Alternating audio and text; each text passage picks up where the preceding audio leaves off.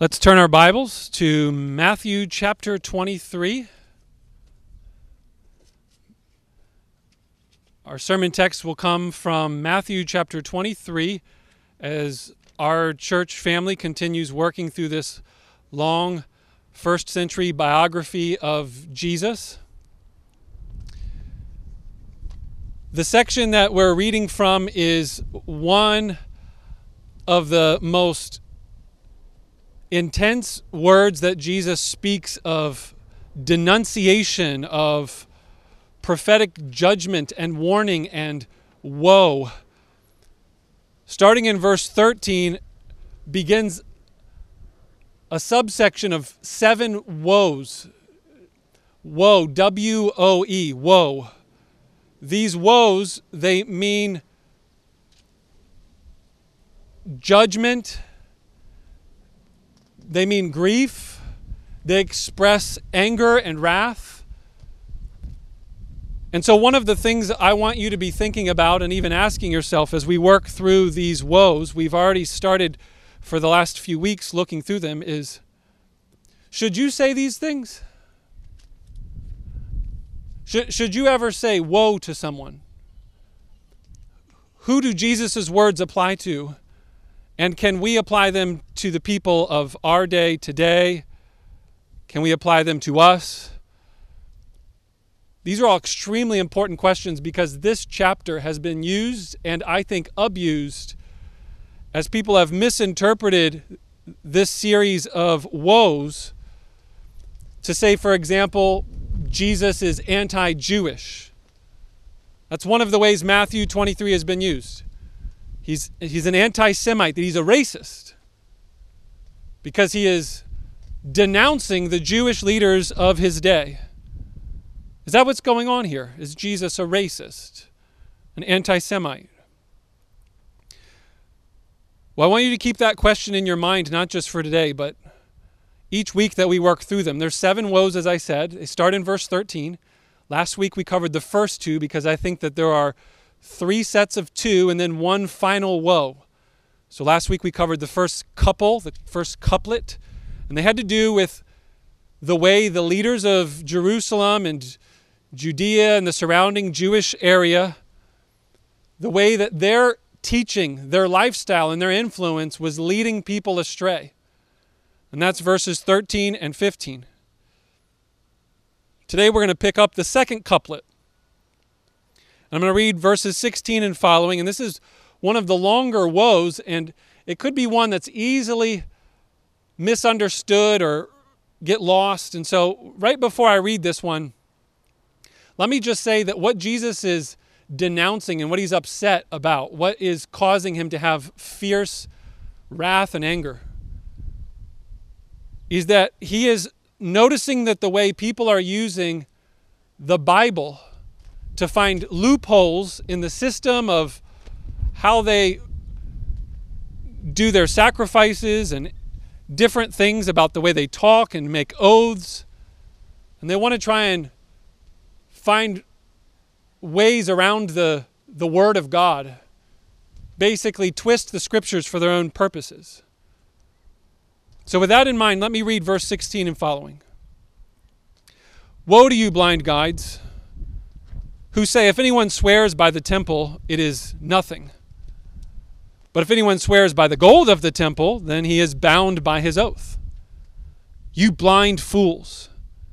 For which is greater, the gold or the temple that has made the gold sacred? And then you say, If anyone swears by the altar, it is nothing. But if anyone swears by the gift that is on the altar, well, then he is bound by his oath. You blind men! For which is greater? The gift or the altar that makes the gift sacred. So whoever swears by the altar swears by it and by everything on it. And whoever swears by the temple swears by it and by him who dwells in it. And whoever swears by heaven swears by the throne of God and by him who sits upon it. Let's take this first woe and let me reiterate that this is a discussion about taking oaths and finding loopholes so that you can back out of a promise that was made. Basically, Jesus is accusing the biblical teachers, leaders, Jewish religious influencers. You're getting it backwards. You're getting the whole thing wrong. You're valuing the wrong thing, even in your assessment of what should be binding or not binding. For example, he says, You value the gold more than the temple itself. You value the animal or the gift that's put on the sacrificial altar instead of the altar itself. To put it another way, they're placing higher worth on the objects that they have brought into the presence of God than God Himself and the very temple that represents God's presence. If gold or sacrificial animals mean anything, it is because the temple and the altar mean something, and they mean something because the very presence of God is there. Jesus is pointing out your discernment, your evaluation is off, like way off. And that's what is getting him stirred up in this third of the seven woes. Let's read the fourth one. Verse 23 Woe to you, scribes and Pharisees, hypocrites! For you tithe mint and dill and cumin, and you have neglected the weightier matters of the law, justice and mercy and faithfulness. These you have ought to have done without neglecting the others. You blind guides, straining out a gnat and swallowing a camel. In this second woe, it's much like the first. The same problem is going on. They do not realize that some things are more important than others in God's Word, and their evaluation of what is important is off, way off. Tithing your spices that grow in your garden, Jesus says, okay, that's good. The law in Leviticus commands you to tithe. Tithe everything that you grow. A tithe is a tenth so give a tenth of a portion of what grows from your crops and give that to the Levitical priest family. It's similar to like if you go to a church, support the work of the church. So that way God's worship can continue. That's what the Levites did to make sure that the temple would continue to run and function. And so that would be a, a modern parallel. Contrary to popular opinion, Jesus is not into the motto of, oh, don't sweat the small stuff. Notice he says, yeah, you, sh- you should have done that. That's, that's good. You, you tithed your spices, the smallest of the crops that were in your garden. But he says, obedience in the small things while neglecting big things, not cool. Ignoring small things is one form of disobedience. But obeying small things while ignoring the most important things is far worse. And that stirs Jesus up. And this, on top of all the other things that we've covered, will hopefully, as we go through these woes, help understand why Jesus is saying what he says. Why he's saying, woe, why he is denouncing and, and grieved to his heart. So tithing was important, but caring for widows or aliens or strangers or those who are outsiders is more important. In fact, one of the goals of tithing was that you would become more merciful, that you would become faithful and just, the very things Jesus says that they have neglected, the weightier matters of the law. Because the tithe was to support those people that were outsiders, The Pharisees are worried about swallowing the smallest tiny little bug that's swimming on the top of their drink, but they ignore a giant camel sitting at the bottom of their cup. It's quite a clever illustration Jesus gives. You're worried about a small little bug because that might make you unclean?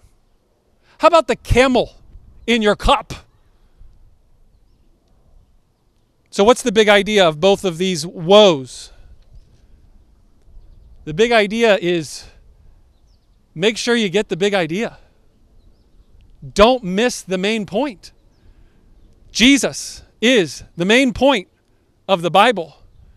And the scribes and Pharisees are rejecting Jesus and they are missing the forest for the trees. Jesus is upset and he is grieved because the most influential Bible teachers of his day are not getting the point of God's word. They have missed it. In another place in John chapter 5, these words will ring true, I believe, to what Jesus is pointing out in this text that we're looking at. He says to these same scribes and Pharisees, You diligently search the scriptures because you think that in those scriptures you will find eternal life. But it is they that bear witness about me, but you refuse to come to me so that you will have life.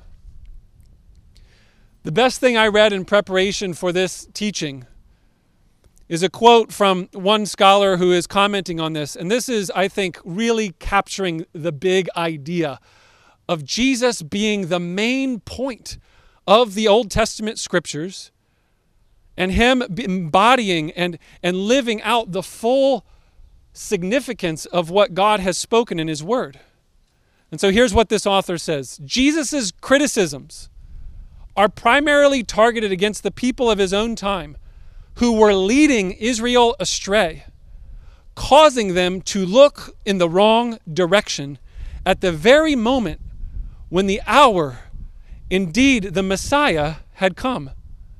The main reason Jesus is taking trouble to denounce them with such detail and force is because they are distracting others at the crucial moment when people should be paying attention. These men not in, are not, in fact, the true guides that Israel needs at this crucial moment in Israel's history. I found that to be quite helpful because repeatedly, what does Jesus call these men? Blind guides, fools. They call themselves self appointed experts of the Bible. They're supposed to know what the Bible says and what really matters in the Bible. But Jesus is exposing not only their hypocrisy, but he is exposing how far off they really are. These scribes and Pharisees distort the Bible by getting in the way. Imagine you're on a tour.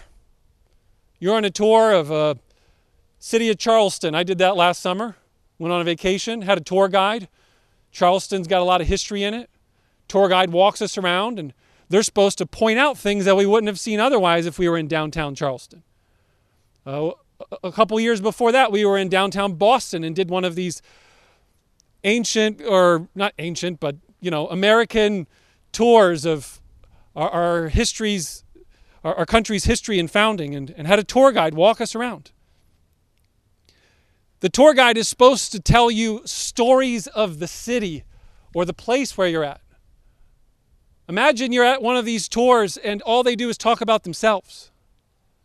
Imagine they tell you all these personal stories, not even stories that have to do with the history of the country or Boston or Charleston. They said, hey, well, last week I had this really funny thing happen to me. I just wanted to really tell you this, this great joke. Imagine that you're out doing sightseeing. You're at the Grand Canyon. You're at Yellowstone National Park and you're seeing the beauty of God before you. And you want to take pictures. And then you go back and you look at all your pictures and you realize that somebody put their finger in front of the lens the entire time. They got in the way. This is what Jesus is talking about. These Pharisees are the finger in front of the lens. They're the tour guide who, who can't get out of the way, that keeps talking about themselves. They're blind guides. They don't know the truth, and they're keeping others from the truth. They're setting up boundaries and barriers that keep people out of God's kingdom. That was last week, the two first woes. Instead of recognizing that the word of God in the Old Testament that these Jewish leaders have was supposed to give access to the grace of God, it is an invitation, not a barrier to God. Jesus is implying that these Jewish leaders do not understand the Bible, the very thing that they are supposed to be scholars and experts in. And the reason is because they can't see what's really important, or for that matter, who is really important, the one standing right in front of them. They search the scriptures diligently, but in vain, because they think that in them they will find life. But it is them that testify about Jesus. They're like someone who has never learned how to read, trying to teach classes about how to read Shakespeare. They have no idea what they're talking about. Imagine a man asking a woman to marry him, giving her an engagement ring, and then, for the rest of their engagement, it seemed as if he cared more about the diamond ring instead of the woman wearing the ring. What blindness!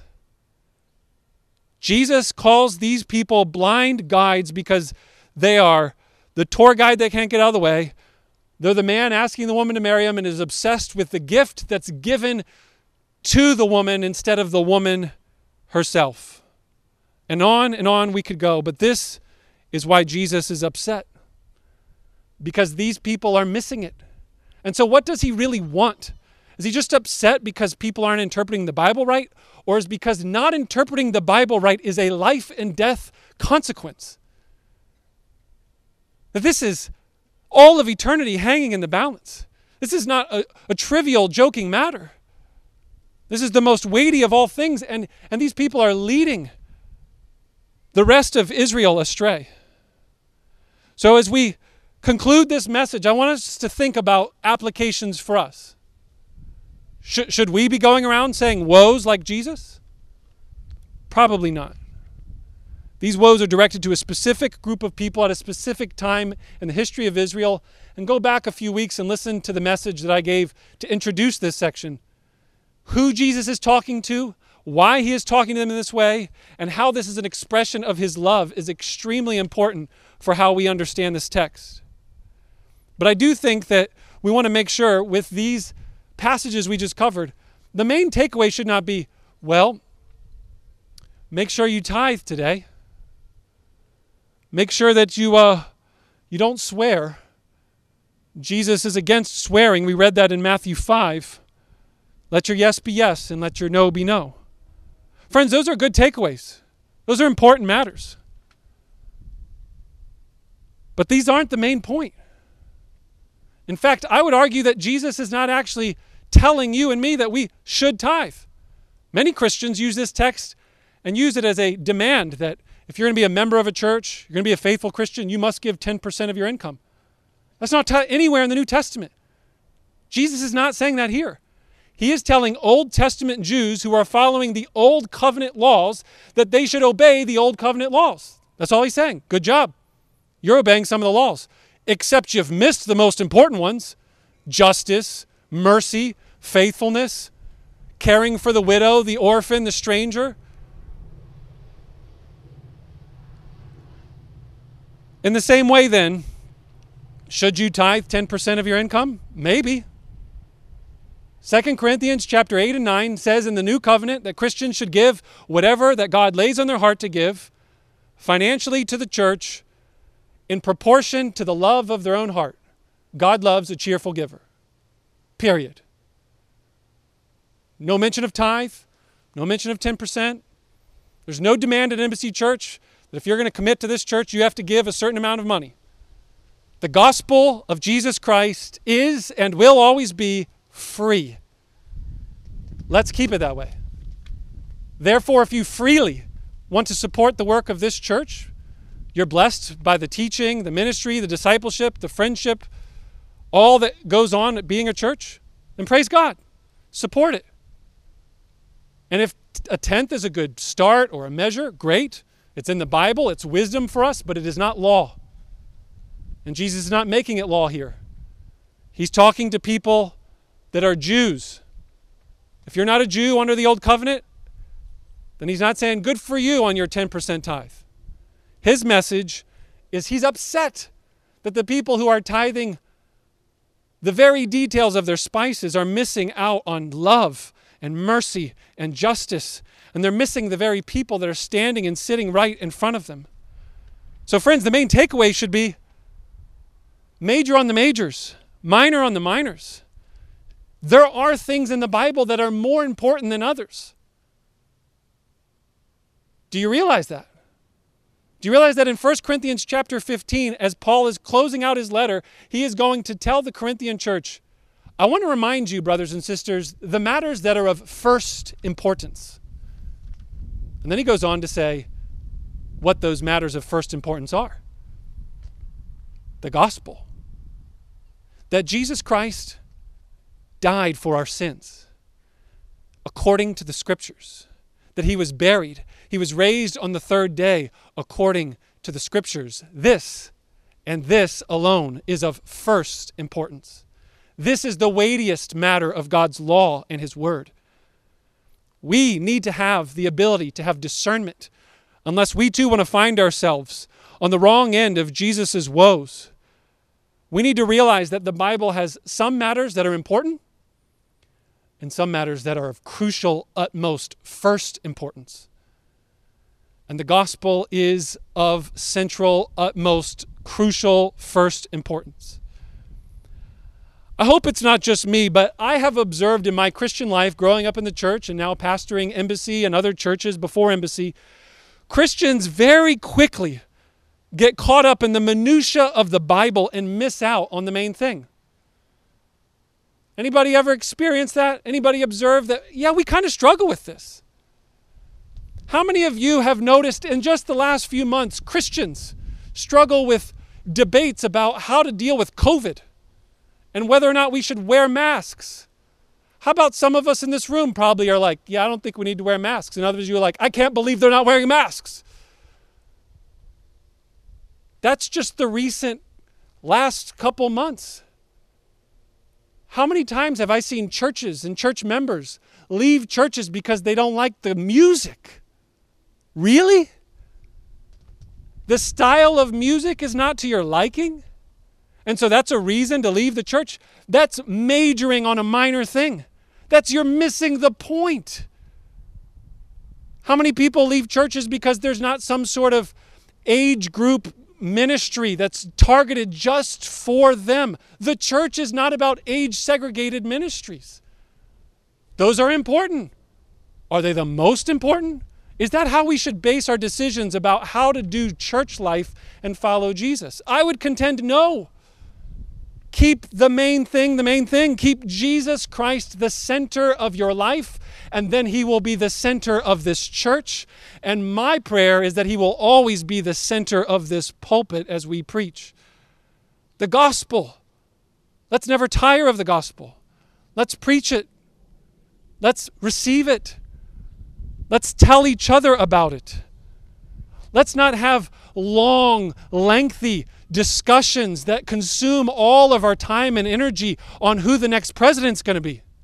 They're important. That's a good conversation to have.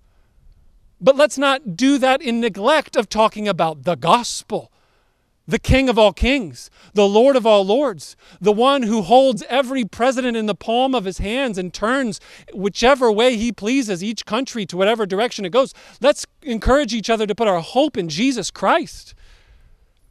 The main thing must always be the main thing, whether it is an election year, whether we're going through COVID, whether there is racial unrest and debates and discussions about social justice or white supremacy or all kinds of other terms and things that are being thrown around today that people are saying, well, if you're a Christian, you must get on this side of this debate.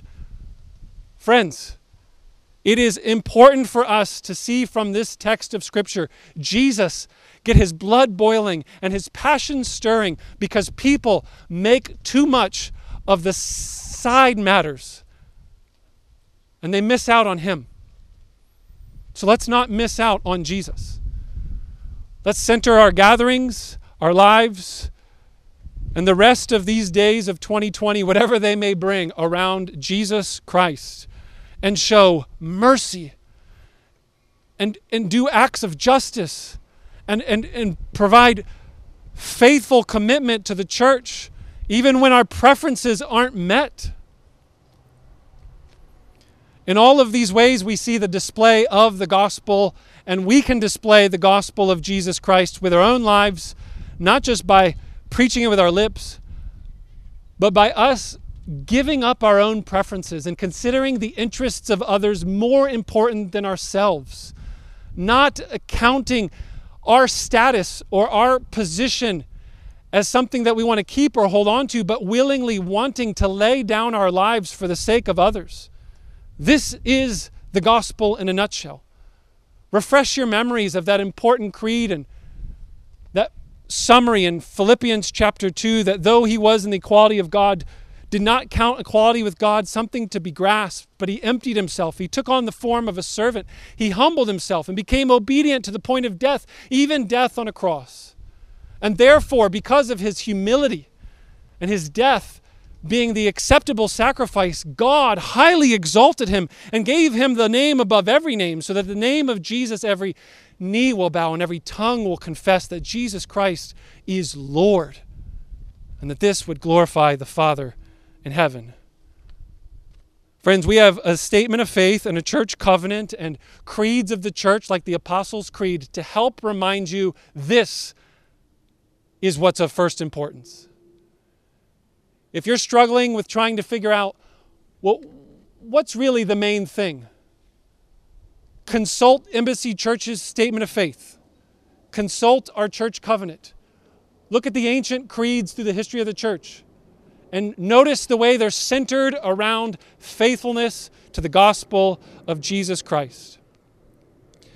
So, my encouragement to each of us today is that we would find ourselves as those who are guides, tour guides to the cross, those that bring people closer to Jesus, those that move our finger out of the way of the camera lens those that can say that's the main thing it's Jesus.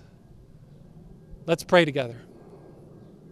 Our Heavenly Father, we want to come now in Jesus' name and ask that your Spirit will bring unity to your church, this church, Embassy Church. That we would be unified around the main thing, the gospel, the message of your reconciling love to the world, your care for sinners. I pray that in the middle of all the confusion and the debates and the division, there would be an assembly of people here in the northwest suburbs that are filled with a unified spirit where we say we have one Lord, we have one baptism, we have one faith, we are one body, and we're all united because we are keeping Jesus at the center of our lives.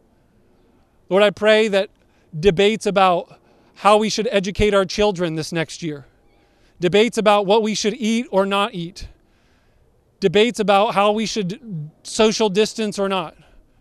That all of these things would be important matters that we think through wisely and are led by your Spirit, but that none of them would overtake or replace or give us an excuse to keep our eyes fixed on the gospel of Jesus Christ.